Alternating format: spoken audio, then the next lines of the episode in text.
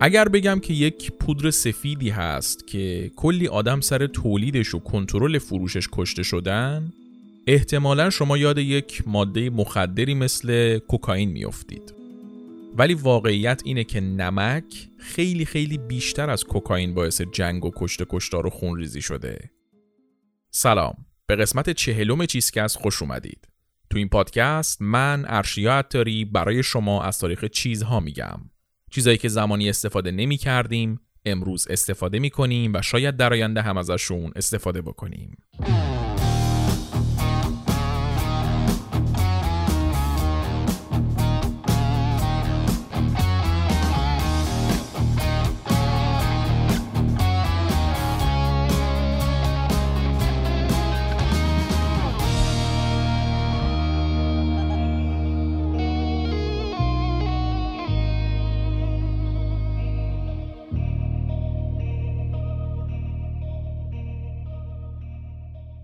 توی این قسمت می‌خوایم تاریخ نمک رو تعریف کنیم. نمک یک چیزیه که انقدر الان برای ما دم دستیه و سر هر سفره پیدا میشه که اصلا کسی بهش فکر نمی‌کنه کسی اصلا جدیش نمی‌گیره. اصلا انقدر بدیهی استفادهش که ارزش خاصی هم براش قائل نمیشیم. اما یه لحظه اگر ما دنیا رو بدون نمک تصور کنیم همه چیز به هم میریزه. اولین نتیجهش که خب واضح ترین نتیجه هم هست اینه که غذاها خیلی بیمزه میشن. هر چقدرم که ما بخوایم بحث کنیم که آره باید غذا کم نمک باشه و نمک برای بدن ضرر داره و اینا باز نمی‌تونیم بی نمک درست کنیم غذاها رو. اصلا دیگه مزه ندارن غذاها بدون نمک. نه که فقط شوری نداشته باشن و مزه ندارن. چون نمک فقط شوری نمیده به غذا. طعم غذا رو کلا قوی می‌کنه. شما اگه دقت بکنی توی اکثر دستورهای شیرینی پزی هم باید یه مقدار نمک به شیرینیت بزنی. چون که اون طعم شیرین بودنش رو قوی تر می‌کنه بوست می‌کنه به عبارتی. پس اگه نمک نباشه همه غذاها یه سری توده بیمزه میشن. اما این فقط مشکل سطحی قضیه است. نمک اگر نباشه ما اصلا بدنمون کار نمی‌کنه درست حسابی. هر انسانی روزانه باید تقریبا یک قاشق غذاخوری نمک بخوره رو هم رفته. نمک یه چیز حیاتیه برای بدن ما چون که بدن انسان احتیاج به سودیوم داره. سودیوم توی بدن انواع اقسام کارا رو می‌کنه از ارتباط بین نورونای سیستم عصبی بگیر تا تنظیم فشار خون و کلی کارهای مختلف دیگه. و عنصری هم هستش که توی بدن ما نیست. ما باید از بیرون بگیریمش. خودمون نمی‌تونیم تولیدش کنیم. و منبع اصلی سودیوم هم چیه؟ نمک. حالا چرا نمی‌تونیم مستقیم سودیوم بخوریم؟ چرا حتما مجبوریم تو فرم نمک مصرفش کنیم؟ چون سودیوم یک فلز ناپایداره بعدش هم با آب یک واکنش انفجاری میده میسوزه اصلا مستقیم نمیشه مصرفش کرد یه جورایی نمک میاد این زهر سودیوم رو می‌گیره برای ما قابل مصرفش می‌کنه نمک که میگیم البته منظور همون نمک سفره است دیگه سودیوم کلراید نمک ها کلا یک کتگوری شیمیایی هن. این نمک سفره یکی از اون کتگوری نمک هاست. ولی خب منظور ما تو روزمره همین نمک سفره است دیگه. تو این اپیزود هم هر وقت میگیم نمک منظور همون نمک سفره است. حالا چی هست این نمک سفره؟ ترکیب سودیوم و کلور. سودیوم رو که توضیح دادیم راجبش کلور هم که مشخصه. یک گاز اشتعالزاییه که سمی هم هست تا حدودی. و تو اپیزود اول سلاح شیمیایی توضیح دادیم که اصلا از همین کلور برای ساختن یه سری گازهای شیمیایی استفاده می‌شد که توی سلاحهای شیمیایی استفادهشون می‌کردن. پس این نمک سفره گوگولی مگولی بی خطر ترکیب یک فلز قابل اشتعال و یک گاز سمیه. اینا با هم که قاطی میشن تبدیل میشن به این نمک خوراکی که برای ما لازمه. برای همین هم است که اصلا آدمایی که توی جاهای خیلی گرم زندگی می‌کنن معمولا غذاهای شورتری دارن نسبت به جاهایی که سردتر هواشون. به خاطر اینکه اینا عرق زیاد می‌کنن و با عرق کردن همونطوری که آب از دست میدن نمک هم از دست میده بدنشون دیگه. مثلا ما مقایسه اگر بکنیم غذاهای خاورمیانه ای رو با غذاهای اروپایی مشخص اصلا غذاهای خاورمیانه ای شورتر و پرمزه ترن شما غذاهای انگلیسی یا فرانسوی رو اگر تست بکنید معمولا بیمزه ترن. به جز البته مثلا گوشتای نمکسود شده و کالباسای مختلف و اینا که کاریشون نداریم. ولی به طور کلی معمولا غذاهای انگلیسی یا فرانسوی یا حالا اروپای غربی به طور کلی بیمزه تره نسبت به غذاهای شرقی. ولی از اون ور مثلا غذاهای ایتالیایی باز شورن. چون که ایتالیا با وجود اینکه تو اروپاست ولی گرم هواش آب و هوای نسبتا مدیترانه‌ای و گرمتری داره. البته که دلیلش فقط آب و هوا نیستا ولی خب آب و هوا هم موثر بوده توی این شکل گرفتن عادتهای غذایی. پس گفتیم که نمک برای بدن لازمه.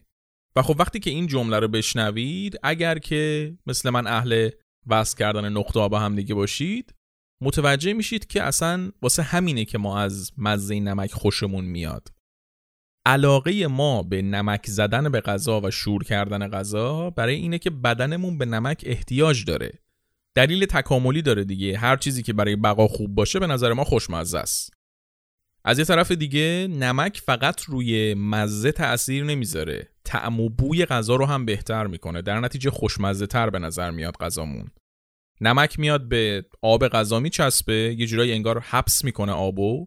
و حبس کردن آب باعث میشه که ترکیبای شیمیایی خوشبوی غذا ترکیبای آروماتیک آزادی بیشتری داشته باشن و بخار بشن برن تو هوا و ما بتونیم یک بوی بهتری از غذا بگیریم. حالا تمام این خوبیا و ویژگی ها رو داره هممون هم می‌دونیم که زیادیش هم به شدت مضر دیگه. یعنی شما بیشتر از یه حدی اگر روزانه بخوری در بلند مدت هزار جور بیماری و مشکل مختلف برات به وجود میاد. اما یک نکته دیگه ای که در مورد نمک وجود داره اینه که صرفا نمک به عنوان یک ماده خوراکی مهم نیست. یعنی درجه اهمیتش رو اگر بخوایم در لحاظ تاریخی و سیاسی در نظر بگیریم شاید ده 20 درصدش به خاطر غذا درست کردن و طعم دادن به غذا باشه. بقیهش برای چیه؟ نگهداری از مواد غذایی. چند هزار ساله که بشر داره از نمک برای نگهداری اون مواد غذایی فاسد شدنی استفاده می‌کنه. اصلا تا قبل از اختراع یخچال نمک بود که نگهداری و تجارت مواد غذایی رو ممکن می‌کرد. و علیرغم این ارزش پایینی که امروز داره نمک تا کمتر از 100 سال پیش انقدر با ارزش بوده که سرش کلی جنگ و بکش بکش شده و صدها هزار نفر اصلا به خاطرش کشته شدن تو این جنگا.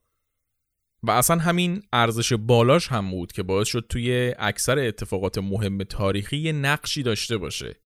از انقلاب فرانسه بگیر تا شکل گرفتن کشور آمریکا، استقلال هند اینا همشون یک ربطی به نمک و تجارتش پیدا می‌کنن. حالا اینا تازه چند تاشون بود؟ خیلی اتفاقات مختلفی بوده. پس نمک خیلی مهمه از لحاظ تاریخی. از لحاظ فرهنگی هم مهمه. اصلا این ارزش بالاش در زمانهای گذشته باعث می شده که نمک نشونه برکت باشه نشونه خوبی باشه نشونه ثروت باشه. انواع و اقسام فرهنگا از اروپاییش تا آسیاییش تا مسلمونش تا هندوش همه و همه یک ارزشی برای نمک قائل بودن. اصلا خود ما چقدر ضرب المثل داریم درباره نمک؟ نمک گیر کردن نون و نمک خوردن دستی که نمک نداره نمک خوردن نمکتون شکستن و کلی چیزای دیگه. پس اصلا نمک در هم تنیده است با فرهنگ جهان. در نتیجه همه اینا میشه گفتش که نمک یک تاریخ پروپیمونی داره و تاثیر خیلی بزرگی هم گذاشته توی شکلگیری جهان امروز ما. توی این قسمت قراره که همه اینا رو تعریف کنیم و قشنگ عمیق بشیم توی تاریخ نمک. یه چیز جالبی هم بگم قبل اینکه بریم سر اپیزود. تاریخ نمک برای من به شخص خیلی ارزش خاصی داره. من نزدیک پنج سال پیش از طریق پادکست بی پلاس با یک کتابی آشنا شدم که این درباره تاریخ نمک بود. و بعد اینکه یکم دربارش یاد گرفتم با خودم گفتم که چقدر این نگاه تاریخی به اشیا چیز جالبیه. اینی که بیای و یه چیزی رو در نظر بگیری و تاریخ رو از دریچه اون چیزه نگاه کنی و دنیاشو بسنجی و مسیرش رو نگاه کنی و کلا تاثیر اون چیزه رو توی اتفاقات جهان و تاریخ ببینی. و همین ایده چند سال بعد تبدیل شد به چیزکست و شد مانیفست اپیزودهای ما. و اصلا نوع نگاه من به تاریخ رو تغییر داد. اینو بهم نشون داد که قرار نیست وقتی صحبت تاریخ می‌کنیم فقط بیایم بگیم که فلان سلسله چیکار کرد بهمان پادشاه چیکار کرد.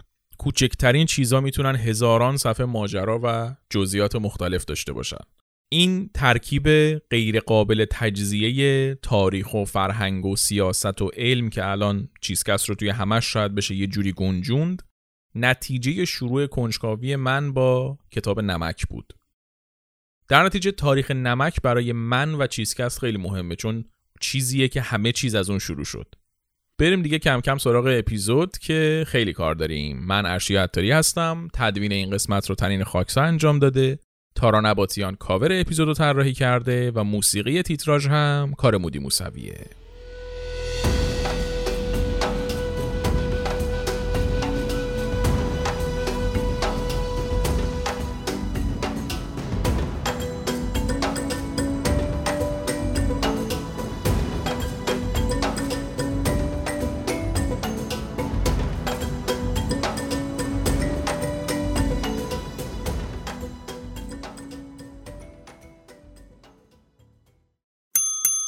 اسپانسر این قسمت چیزکست آرتیستاست. شما شمال که میرین برای چی میرین؟ واسه یه دریا و طبیعت و غذا دیگه. رستوران آرتیستا یک مجموعه است از همه اینا. هم به خاطر موقعیت خاصش که بین نور و نوشهره ویوی دریا و جنگل داره، هم غذای عالی و هم موسیقی زنده. منوی غذاشون هم خیلی کامله. از پیتزا و برگر و پاستا بگیر تا سالاد و صبونه کامل رو شامل میشه. تازه توی روزای خاص مثل عید و چهارشنبه سوری و شب یلدا و ولنتاین روزای این شکلی ایونت های مخصوص خودشونو دارن. اسپانسر این قسمت چیزکست رستوران آرتیستا. قصه نمک رو باید از قبل از حیات بشر شروع کنیم. تو دورانی که هنوز زندگی به شکلی که میشناسیمش وجود نداشت رو زمین فوران ها و ریخته شدن مواد مذاب توی آب اقیانوسا باعث شد که در طول چند صد میلیون سال کلی مواد معدنی که مهمترینشون همین نمک بود وارد آب اقیانوسا بشن. پس اینطوری شد که آب اقیانوس ها نمکی شد، شور شد به عبارتی. و املاح توی آب باعث شد که شرایط برای به وجود اومدن یک موجوداتی درست بشه به اسم هالوفایل. حالا فایل ها که به فارسی بهشون میگیم نمک دوست یک ارگانیسمای خیلی ابتدایی هستند که توی محیط های شور و نمکی رشد می‌کنن و یک سری از دانشمندها معتقدن که همین هالوفایلا بودن که باعث شدن اتمسفر زمین اکسیژن دار بشه و زندگی روی خشکی ممکن بشه. پس از روز اول این نمک توی زندگی ما بوده حالا میلیاردها سال میگذره و کم کم انسانها به وجود میان. بشر اولیه منظورمه. و خب انسان تا به وجود بیاد خیلی از این اقیانوسا آبشون تبخیر شده بود و در نتیجه کلی نمک جامد روی زمین به شکل معدنهای مختلف نمک هم وجود داشت و جدای از این هم داخل کوهها و داخل قارها معادن نمک مختلفی هم شکل گرفته بود.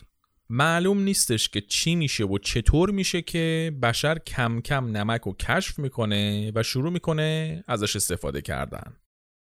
یه جورایی میشه گفتش که از زمانی که بشر دیگه دست چپ و راستش رو می‌تونست تشخیص بده نمک تو زندگیش بود. اما خب متدی برای تولید و استخراج نمک نداشت. اگه خوششانس بود و نزدیک یک معدن نمک زندگی می‌کرد خب یک منبعی داشت برای نمکش. الان شاید بپرسید که خب آقا چی شد؟ تو می‌گفتی نمک نخوریم میمیریم که اونا نمک نداشتن چیکار می‌کردن پس؟ اونا هم نمک مصرف می‌کردن اما خب به یه طریق دیگه. یعنی نمک جامد به این شکل و به شکل مستقیم و خالص نمیخوردن. ولی خب اگه نزدیک دریا بودن به هر حال آب دریا میخوردن. یا اگه نزدیک دریا نبودنم گوشت قرمز یا خون حیوانات یا یه سری سبزیجات سودیومدار رو میخوردن. که اینا همشون توشون اون سودیوم لازم رو تا حدودی داشت. ولی خب آسون نبود دیگه. هر روز که اینا گوش نمی‌تونستن بخورن. واسه همین نمک از همون زمان به خاطر کمیاب بودنش ارزش پیدا کرده بود. اولین تمدنی که شروع کرد به تولید نمک چینیا بودن. چینیا از حدود 6000 سال قبل از میلاد فهمیده بودن که میشه توی تابستون برن کنار دریاچه شور و بلورای نمک جمع بکنن و بعدا اون بلورای نمک رو استفاده بکنن. و اونطوری که شواهد نشون میده حدود 4000 سال بعدش یعنی طرفای 1800 سال قبل از میلاد مردم چین باستان کشف کردن که اگر آب دریا رو بجوشونن می‌تونن ازش نمک استخراج کنن. البته سندی که میگه این قضیه رو مال 800 سال قبل از میلاده. ولی خب توش گفته که هزار سال پیش این کار رو انجام می‌دادن. در نتیجه اینا رو جمع میبندیم میگیم که 1800 سال قبل از میلاد. و یواش یواش در طول یک هزار سالی دم و دستگاهی درست میشه و سیستم تولیدی به وجود میاد و طبق معمولم یک دولتی پیدا میشه که روش مالیات می‌ذاره و یه درآمدی هم ازش در میاره. پس به عبارتی چینیا هم استخراج نمک رو را انداختن و هم سیستم اداری و مالیاتی و تجاریش رو. اصلا نمکسازی توی چین عین مافیا بود. سلسله مراتب سازمانی داشت و یه خانواده های خاصی کنترلش می‌کردن و مسخال به مسخالش حساب کتاب داشت مالیات داشت. همچین سیستم ساده ای نیست داریم درباره حداقل 300 400 سال قبل میلاد صحبت می‌کنیم. ولی خب چین را افتاده بود توی این قضیه. اسم و رسمی هم در کرده بود برای خودش. مالیات نمک هم چیز کمی نبود. میگن اصلا دیوار چین رو دولت با پول مالیات نمک ساخته بود. البته که این نمکی که داریم صحبتش رو می‌کنیم رو چینیا خیلی کم برای تعمدار کردن غذا استفاده می‌کردن. در واقع نمک اکثرا برای همون خاصیتش توی نمکسود کردن و نگهداری مواد فاسد شدنی بود که استفاده می‌شد. ماهی رو مثلا چینیا برای اینکه بتونن ذخیره کنن می اومدن با نمک قشنگ پوششش می‌دادن یا توی آب نمک میذاشتنش. بعد نمک می اومد رطوبت و ایناشو می‌کشید به خودش. باعث می‌شد که باکتری رشد نکنه و در نتیجه ماهی دیرتر فاسد بشه. فقط هم ماهی نبود گوشت و سبزیجات و خیلی چیزای دیگر رو با همین متد نمکسود کردن قابل ذخیره می‌کردن چینیا و همین سیستم تا قبل از اختراع یخچال هم بود و استفاده می‌شد. یعنی کم کم دو هزار سال متد اصلی ذخیره غذا همین نمکسود کردن بود. تو اپیزود یخچال هم یه اشاره کرده بودیم بهش. که تا قبل از یخچال حالا یخ هم استفاده می‌شد خیلی کم ولی اصلی ترین متد همین نمکسود کردن بود. و خب چینیایی که نمک رو به زحمت به دست می آوردن و کمیاب بود براشون نمی اومدن مستقیم نمک رو بریزن رو غذاشون. اینا می اومدن مثلا ماهی رو نمکسود می‌کردن. بعد خب از تخمیر ماهیه یک سس شورتور به دست می اومد اینا اون سس ماهی رو تو غذاشون میریختن که به غذاشون شوری بده. اینطوری انگار با یه تیر دو نشون زده بودن دیگه. هم ماهیه رو نمکسود کرده بودن و همین که شوری تونسته بودن برای غذاشون جور کنن. این سس سویا هم همین بود سیستمش. اینا لوبیای سویا رو می‌رفتن تخمیر می‌کردن با نمک و سس سویا به دست میومد اینا میریختن تو غذاهاشون. لوبیا هم که جدا مصرف می‌کردن. و این سیستم تا همین امروز هم کم و بیش حفظ شده توی فرهنگ غذایی آسیایی. سس شور بیشتر از نمک مستقیم استفاده میشه. حالا توی چین توی ژاپن توی کره. چین باستان رو گفتیم. بریم ببینیم که مصر باستان چه خبر بوده.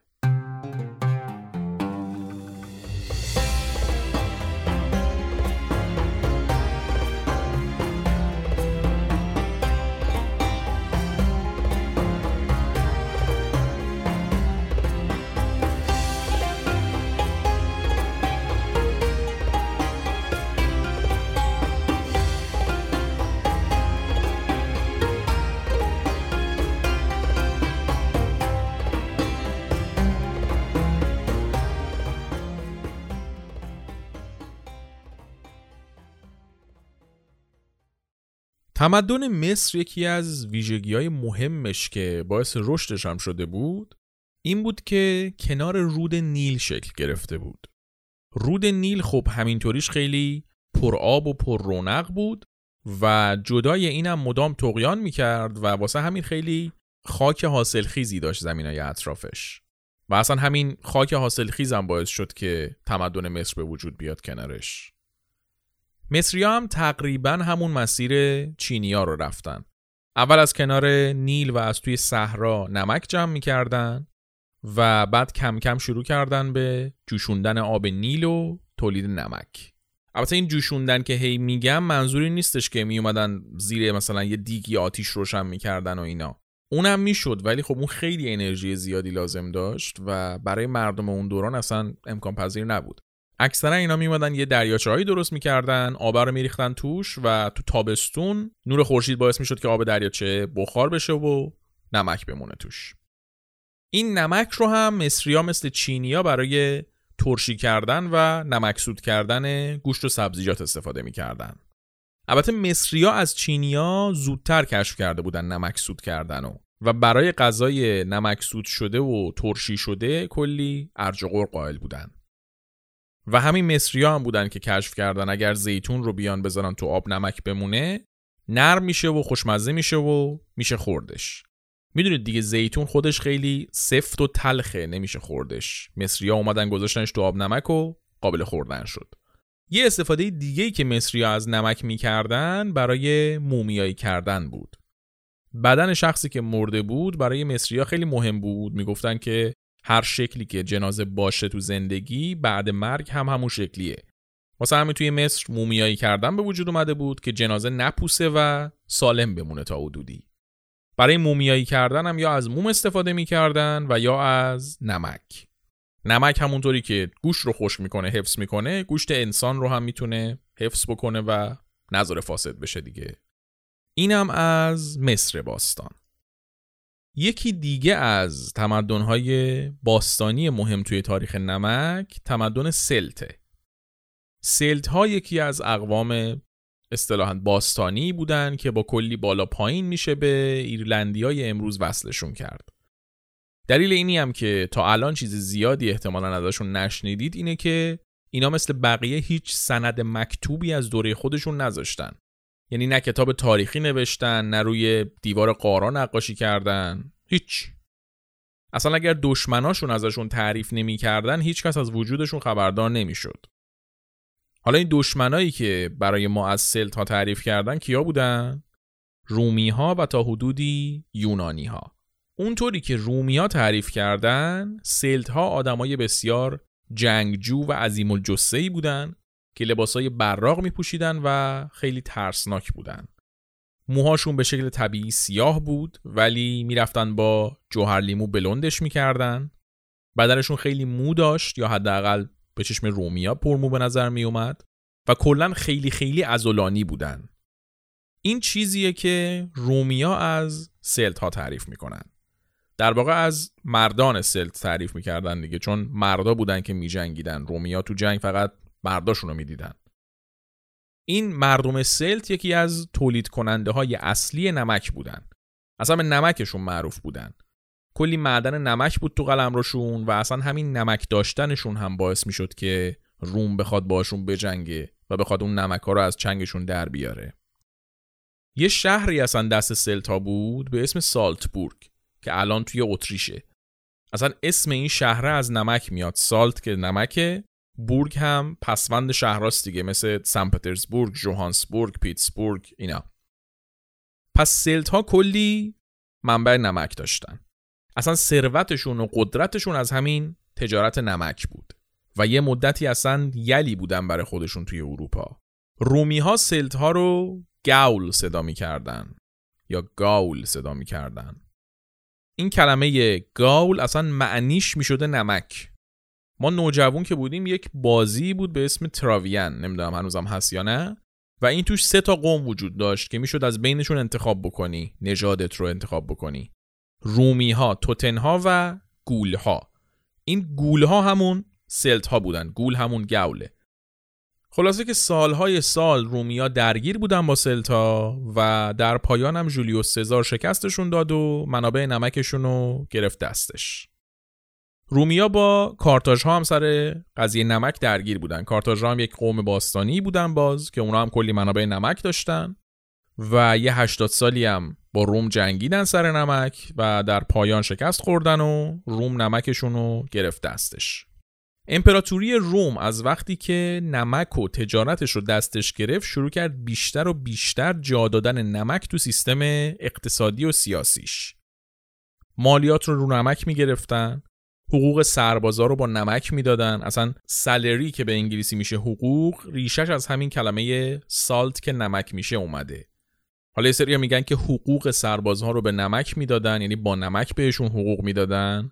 یه سری هم میگن که نه. این منظور اینه که پولی که بهشون می‌دادن برای این بود که بتونن نمک بخرن. ولی خب در هر صورت این کلمه ریشش از همون کلمه سالت که نمک میشه اومده.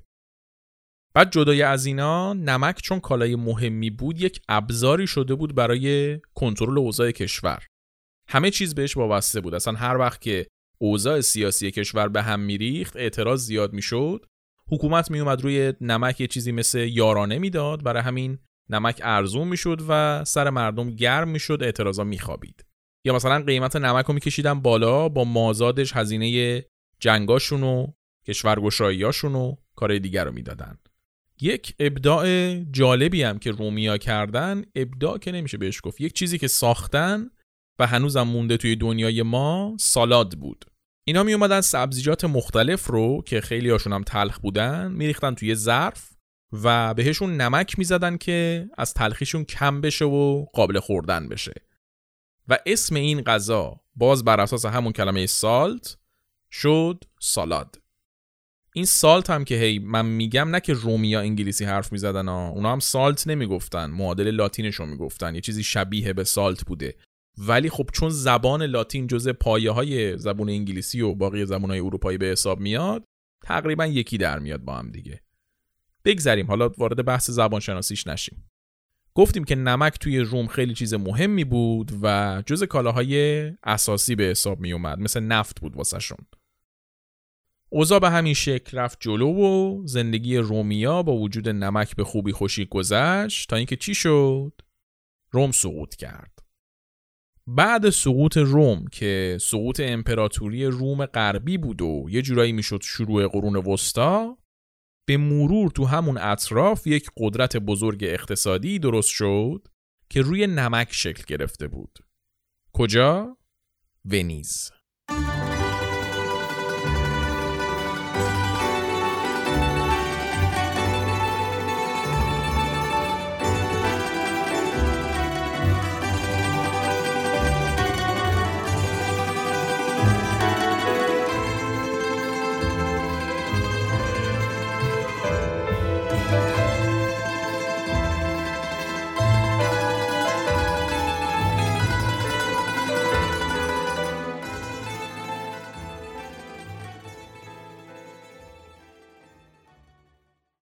ونیز امروز یکی از بزرگترین شهرهای توریستی دنیاست و تا حدود زیادی به همین صنعت گردشگریش معروفه. ولی توی قرون وسطا ونیز یکی از مهمترین قطبای تجاری اروپا بود. اصلا شاهراه تجاری اروپای قرون وسطا به حساب می اومد. در کنار جنوا البته. قبل از سقوط روم ونیز یک منطقه خیلی معمولی توی آبهای مدیترانه بود که مردمش ماهیگیر بودن و خیلی بخورنمیر زندگیشون رو می‌کردن. در واقع ونیز یک مجموعه ای از 118 تا جزیره خیلی خیلی ریزه که اینا انقدر کم ارتفاعن تقریبا هم سطح دریان و اصلا رفت و آمد بینشون با قایق راه زمینی به اون شکل ندارن. ونیز که میگیم یک لوکیشن خشکی خاص منظورمون نیستش دیگه. کلی جزیره مختلف ریزن که با همدیگه یک نوار باریکی رو به وجود میارن. تو زمان وجود امپراتوری روم اصلا جمعیت چندانی توش زندگی نمی‌کرد. بعد از سقوط روم تمام امپراتوری روم غربی مثل جهنم شده بود. اقوام مختلف بربر از ژرمنا بگیر تا فرانک ها و وندال ها و هان ها و بقیه خاک امپراتوری روم غربی رو به توبره کشیده بودند و از اون روم شرقی هم هر از شنگای حمله می‌کرد بهشون تو این شرایط بکش بکش جنگی یک سری از مردم از جاهای مختلف روم سابق اومدن و پناه آوردن به ونیز. ونیز به خاطر موقعیت جغرافیاییش خیلی آسون نبود حمله بهش دیگه. اصلا خشکی نداشت به اون شکل. یه سری جزیره همسطح دریا بود. نمی‌شد زمینی بهش حمله کرد. دریایی هم اصلا ارزشش رو نداشت بخوای اونجوری دور بزنی تا برسی بهش. بعدش هم اصلا رسیدی بهش. کجاشو بگیری؟ یه ذره یه ذره یه ذره از دریا بیرون دیگه. نمیشه توی 100 تا جزیره بخوای وایسی لنگر بندازی نیرو پیاده کنی. خلاصه که به خاطر موقعیت خاصش ونیز از حمله قدرت‌های بزرگ اطرافش تا حدودی در امان بود و یواش یواش شروع کرد یک استقلالی پیدا کردن. البته درگیری داشتن ها. روم شرقی از همون اول روش ادعا داشت. مستقل مستقل نبود ونیز. ولی خب کم کم داشت به یه جاهایی می‌رسید. قرن نهم اینا بعد از کلی بالا و پایین در نهایت از دست روم شرقی خودشون رو خلاص کردن و به خاطر موقعیت خاص جغرافیاییشون کم کم تبدیل شدن به یک منطقه تجاری مهم که دنیای شرق و غرب رو یه جورایی به هم وصل می‌کرد. از این ور به فرانکا و حکومت اروپای غربی وصل بودن و از اون ور از راه دریایی به روم شرقی و حکومتهای مسلمون و دنیای شرق وصل می شدن. اما واسه این که شما بشی قطب تجاری صرفا موقعیت جغرافیایی کافی نیست. شما باید تاجر داشته باشی که رونق بده شهر رو. و این رونق از کجا اومد؟ تجارت نمک. دقت کنید که نمیگم تولید نمک، تجارت نمک. در واقع ونیز خودش نمک داشت. اطرافش پر از دریا بود دیگه. طبیعتا توش نمک وجود داشت. تا چندین قرنم خیلی معمولی با همین نمک خودشون می ساختن. اما ونیزیا نمک درشت دوست داشتن و نمک خودشون بلورای ریز داشت. در نتیجه اینا باید نمک درشت رو وارد می‌کردن و یک سیستم تجاری با همسایه هاشون که نمک درشت تولید می‌کردن داشتن. تو قرن سیزدهم توی یک منطقه نمکخیز ونیز یک سیلی میاد و کلا همه منابع نمک رو از بین می‌بره. و ونیزیا مجبور میشن که کل نمک مورد نیازشون رو برای اون سال وارد بکنن. و تو همین دوره است که اینا متوجه میشن صرفا با خرید و فروش و تجارت نمک می‌تونن خیلی پول بیشتری به جیب بزنن تا اینکه نمک رو خودشون تولید بکنن. دردسرش هم براشون کمتر بود دیگه. این میشه که کم کم بیخیال تولید نمک میشن و یک سیستمی درست می‌کنن که خرید و فروش نمک توی ونیز رونق بگیره. دولت ونیز میاد به تاجرا سوبسید و یه سری مزایای دیگه میده که اینا بیان نمک وارد کنن. و خب این باعث می‌شد که تجارت نمک رونق بگیره و از اون طرف تاجرای ونیزی که نمک وارد می‌کردن پول درشت بیاد دستشون و حالا که پولدار شده بودن دیگه می‌تونستن کشتی بفرستن اونور مدیترانه از هند و جاهای دیگه ادویه بیارن تو اروپا بفروشن. بعد خب اینا که می‌رفتن اونجا و از خود منبع داشتن ادویه میخریدن خیلی ارزونتر در میومد براشون دیگه. واسه همین ادویهشون رو خیلی ارزونتر از باقی رقباشون می‌تونستن بفروشن. این شد که به مرور ونیز کم کم تبدیل شد به مرکز تجارت ادویه جهان. انقدر تجارت دریایی رونق داشت که اصلا اینا نیروی دریایی مخصوص خودشون رو داشتن. بروبیایی را انداخته بودن برای خودشون. و با همین نیرو دریایی و قدرت نظامیشون هم کلی جنگ را انداختن سر نمک. مثلا شهر کریت یک منبع نمک خیلی غنی داشت و اینا رفتن کلا شهر رو با خاک یکسان کردن. یا مثلا 4 5 سال سر نمک با جنوا جنگیدن. کلی جنگای این مدلی داشتن. تو قرن 14 هر اتفاقی درباره تجارت نمک میافتاد باید از زیر نظر ونیزیا رد می‌شد. این وضعیت تا سالها ادامه داشت و ونیز تا مدتها صدق سر پولی که از نمک درآورده بود یکی از قطبای تجارت دنیا بود. و همین ونیز هم خیلی تاثیر گذاشت توی تاریخ و اتفاقات سیاسی مختلف که دیگه اینجا جاش نیست بازشون کنیم. از قرن 15 البته اینا کم کم شروع کردن افول کردن دلایل مختلفی هم داشت. از روی کار اومدن عثمانی و بستن راههای تجاری شرق بگیر تا شروع شدن عصر اکتشاف و پیدا کردن راههای تجاری جدید که دنیا را از ونیز به عنوان واسطه بینیاز می‌کرد و چیزای این مدلی. خلاصه که در نهایت ونیز شد این شهر توریستی که امروز هست و اون قدرت تجاری خودش رو از دست داد. یکم زیادی اومدیم جلو تو تاریخ الان رسیدیم به قرن 15 و گفتیم که ونیز کم کم داشت افول می‌کرد. بیایم یه چهار پنج قرنی بریم عقب که با یکی دیگه از تولید کننده های اصلی نمک آشنا بشیم. کیا؟ وایکینگا.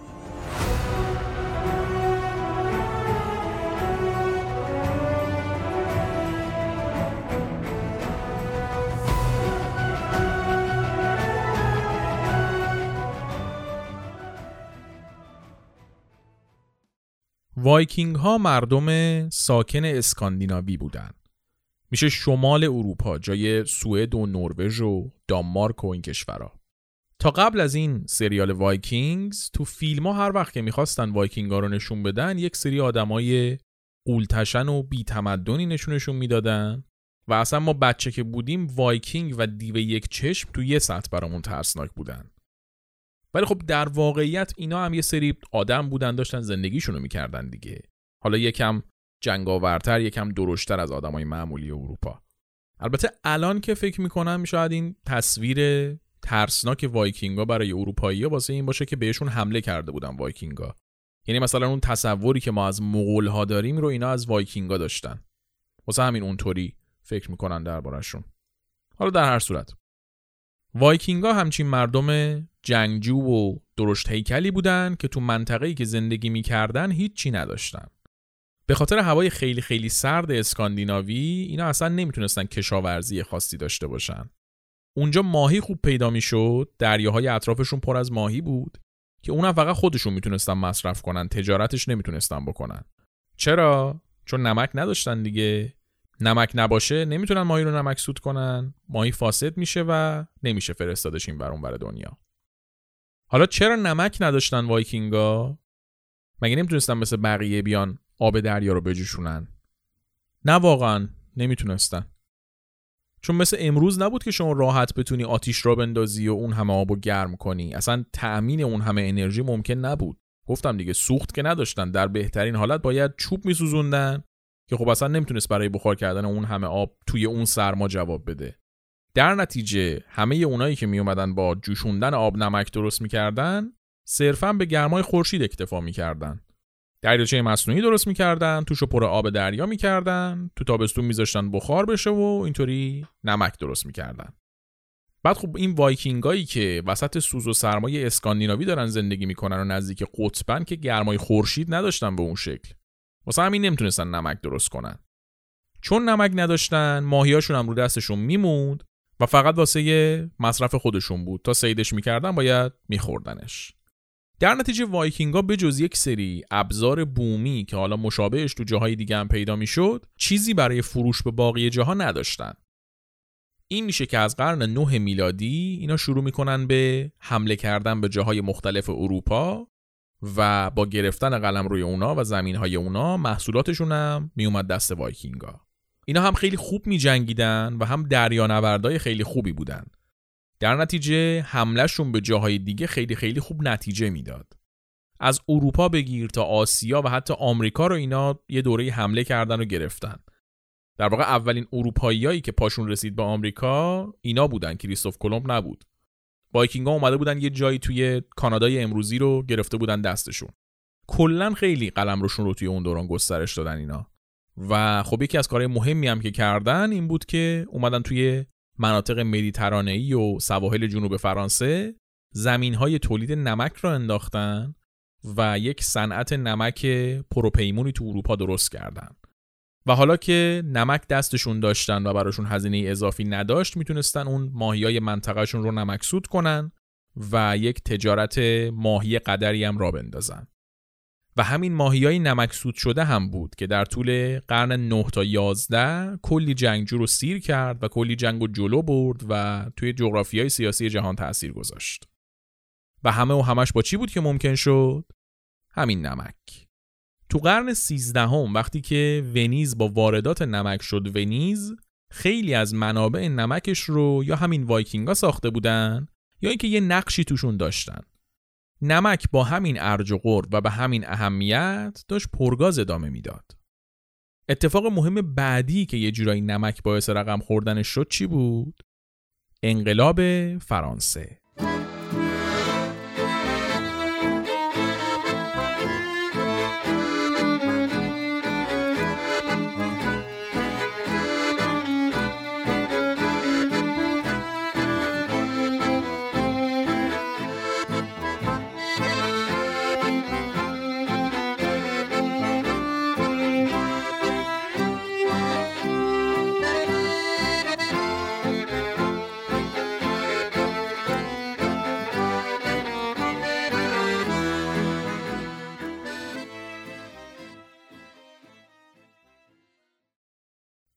اگه اپیزودهای ما رو کامل دنبال کرده باشید می‌دونید که انقلاب فرانسه خیلی اتفاق مهمی بود.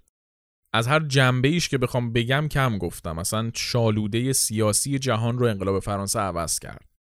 و یک فاکتور مهم اتفاق به این بزرگی هم نمک بود. ماجرا این بود که حکومت پادشاهی فرانسه روی نمک یک مالیات سنگینی میبست به اسم گابل. گابل از همون اولم بود روی نمک ولی تو قرن 18 هم خیلی خیلی سنگین شده بود. در نتیجه قیمت نمک خیلی خیلی گرون شده بود. این شده بود که مردمی که برای خوردن و نگهداری غذاهاشون احتیاج داشتن به نمک خورده بودن به یک موزل بسیار جدی. و این مالیات سنگین نمک یکی از فاکتورهایی بود که شرایط اجتماعی و اقتصادی فرانسه رو بد و بدتر کرد و در نهایت منجر شد به انقلاب فرانسه. تو همون قرن 18 یک اتفاق مهم دیگه ای هم افتاد. آمریکا استقلال خودش رو از بریتانیا به دست آورد. سال 1776 مردم آمریکا تونستن بعد از کلی درگیری و جنگ با بریتانیا بالاخره آمریکا رو مستقل کنن و کشور ایالات متحده رو بسازن. تو اپیزودهای مختلف صحبتش رو کردیم. اونایی که من الان یادم میاد قطار و تنباکو هن. حالا بیشترم احتمالا هست. تو هر کدوم از این قسمت ها ما یک بخشی از ماجراهای استقلال آمریکا رو گفتیم. نمک هم ماجرای خودشو داره، نقش خودشو داره توی استقلال آمریکا. آمریکایی‌ها زمانی که مستعمره بریتانیا بودن، یکی از محصولای اصلیشون ماهی بود. و خب برای اینکه بتونن ماهی رو نگه دارن باید نمک سودش می‌کردن دیگه و خب نمکشون رو هم خودشون درست می‌کردن البته که نه خیلی پر رونق بود تولید نمکشون و نه با کیفیت. ولی خب کارشون رو را مینداخت دیگه. بریتانیا از اون ور نمی‌خواست که مستعمرش مستقل باشه تو این قضیه. می‌خواست که وابسته باشه برای نمک بهش. که اگه پس فردا اینا خواستن لاتبازی در بیارن و مستقل بشن یا مثلا مالیات ندن یا کار دیگه ای انجام بدن بریتانیا بیاد نمکشون رو قطع کنه و اقتصادشون فلج بشه. این شد که بریتانیا باید یک نقشه می‌کشید برای اینکه تولید داخلی نمک رو توی آمریکا متوقف کنه و وابستش بکنه به خودش برای واردات نمک. اومد چیکار کرد؟ ایرلند رو که یکی از مناطق اصلی نمکساز بریتانیا بود معاف کرد از مالیات نمک. چون که ایرلند نمکش رو به آمریکا صادر می‌کرد. با این معافیت مالیاتی نمکی که بریتانیا میفرستاد آمریکا خیلی خیلی ارزون در می اومد. در نتیجه کسی از نمکسازای داخلی آمریکا نمک نمی‌خرید. همه نمک وارداتی میخریدن. این شد که همه انقدر رفتن سراغ نمک ارزون وارداتی که کلا صنعت نمکسازی آمریکا فلج شد و دیگه اصلا راهی نداشتن جز واردات نمک. اصلا دیگه تولید نمی‌تونستن بکنن نمکو. نتیجه چی شد؟ بریتانیا کنترل کامل پیدا کرد روی نمک آمریکا و در نتیجهش بازار ماهی آمریکا. و خب اذیت می‌کرد دیگه. مثلا آمریکایی‌ها می‌خواستن این ماهیاشون رو به جاهای دیگه صادر کنن تجارت بین‌المللی را بندازن. بریتانیا اما نمیذاش. می‌گفت من فقط به اندازه مصرف داخلیتون بهتون نمک میدم. فوق فوقش اندازه میدم که بتونید به ما ماهی صادر کنید به انگلیس صادر کنید. بیشتر از اینو شرمندتونم بر از اونورم چون دیگه رقیب نداشت تو بازار آمریکا و تولید کننده های داخلی نمک آمریکا همه کنار رفته بودن دیگه قیمت نمکش هم ارزون نبود. هر چقدر که دلش می‌خواد می‌کشید روش و آمریکایی هم دیگه راهی نداشتن جز اینکه بخوان ازش بخرن. و این یک مورد در کنار مالیات چایی و هزار تا عامل دیگه ذره ذره جمع شد و نتیجه شد شورش آمریکایی‌ها و جنگ های استقلال آمریکا. حتی در طول جنگ هم بریتانیا یک اهرم فشارش همین نمک بود. اومد صادرات نمک به آمریکا رو قطع کرد کلا که آمریکایی‌ها فلج بشن تو جنگ کم بیارن. ولی خب دیگه این توبه میری از اون توبه میری ها نبود دیگه. آمریکایی‌ها بی نمک هم که شده دووم آوردن تا مستقل بشن و در نهایت هم توی قرن 18 تو سال 1776 مستقل شدن از بریتانیا. تو همین قرن 18 بازی اتفاق مهم دیگه هم افتاد. انقلاب صنعتی. از قرن 18 به بعد یواش یواش تکنولوژی و ماشینالات مختلف درست شدن و در نتیجه استخراج نمک و تولیدش کار ساده تری شد. صنعتی شدن بیشتر باعث شد که حمل و نقلم راحت تر بشه، قطار درست بشه، کشتی های بهتر درست بشن و جابجایی محصولا کلا ارزونتر و راحت تر بشه. و به شکل دو طرفه مدام معدنهای جدید کشف بشه و تولید نمک راحتتر و بیشتر و بهتر بشه. و خب زیاد شدن یک محصول هم باعث ارزون شدنش میشه دیگه. هر چقدر تو دنیا زیاد از یه محصول داشته باشی ارزشش میاد پایین تر. این شد که دیگه یواش یواش به قرن بیستم که نزدیک شدیم نمک شد یک کالای ارزونی که همه می‌تونستن بخرن و استفاده بکنن. و همین همهگیریش هم بود که باعث شد یک مشکل بزرگ جهانی رو بشه به کمکش حل کرد. چه مشکلی؟ عرض می‌کنم خدمتتون.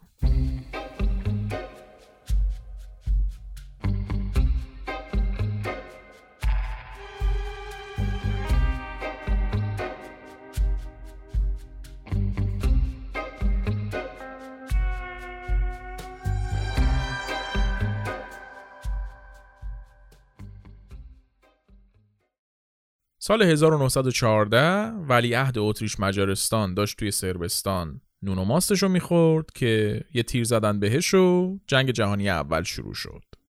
آمریکا حدود سه سال بعد از جنگ تصمیم گرفت که وارد جنگ بشه و شروع کرد از مردم سرباز گرفتن. اما به این مشکل بزرگ خورد. اکثر کسایی که قرار بود عضو ارتش بشن نمی‌تونستن تست سلامت رو قبول بشن. دو تا مشکل اصلی داشتن. یکی کن ذهنی و یکی دیگه هم گواتر. و هر دوی این دوتا مشکل یک دلیل داشت. کمبود یود. یود یه عنصریه که برای بدن ما لازمه. اگه نداشته باشیمش کلی مشکلات مختلف پیدا می‌کنیم که اصلی ترینش مشکلات تیرویدیه که به گواتر ختم میشه و مادرای باردار هم اگر کمبود یود داشته باشن بچهشون مشکلات ذهنی پیدا می‌کنه. یود معمولا توی غذاهای دریایی و لبنیات و اینا هست و اگر آدما کم مصرفش کنن مشکل کمبود یود براشون به وجود میاد که نتیجهش میشه همون گوات رو مشکلات مشابه. زمان نیرو گرفتن برای ارتش آمریکا تو جنگ اول هم این دوتا مشکل گواتر و ذهنی افرادی که مادرشون به اندازه کافی یود نخورده بود به چشم دولت آمریکا اومد و دانشمندا شروع کردن دنبال راه حل گشتن.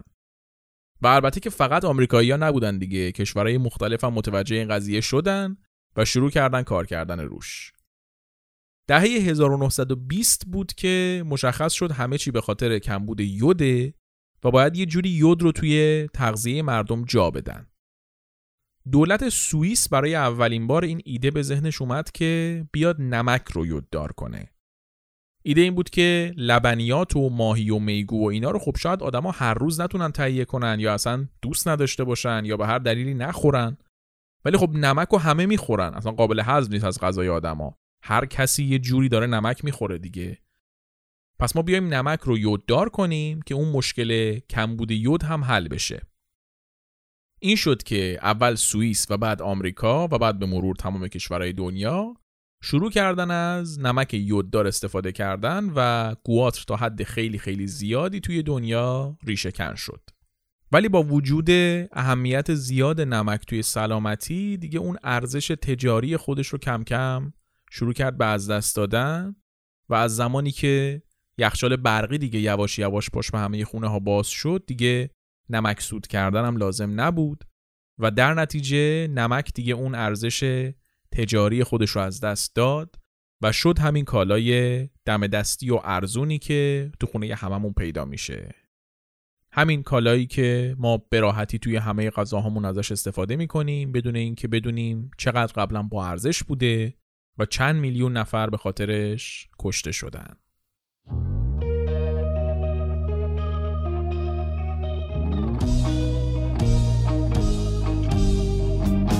چیزی که شنیدید قسمت چهل پادکست چیزکست بود. چیزکست هر سه هفته یک بار روزای دوشنبه منتشر میشه و می‌تونید روی تمام اپلیکیشن های پادگیر مثل Castbox و اپل پادکست و اسپاتیفای بشنویدش. علاوه بر اینا توی کانال تلگرام چیزکستم با یک اپیزود تاخیر اپیزودها منتشر میشن. اگه که خوشتون اومده از اپیزودهای چیزکست به بقیه هم معرفیشون کنید شاید اونا هم خوششون بیاد. و برای حمایت مالی از چیزکستم می‌تونید از لینک سایت هامی باش که تو توضیحات اپیزود هست استفاده کنید. ممنون از اینکه شنونده چیزکست هستید.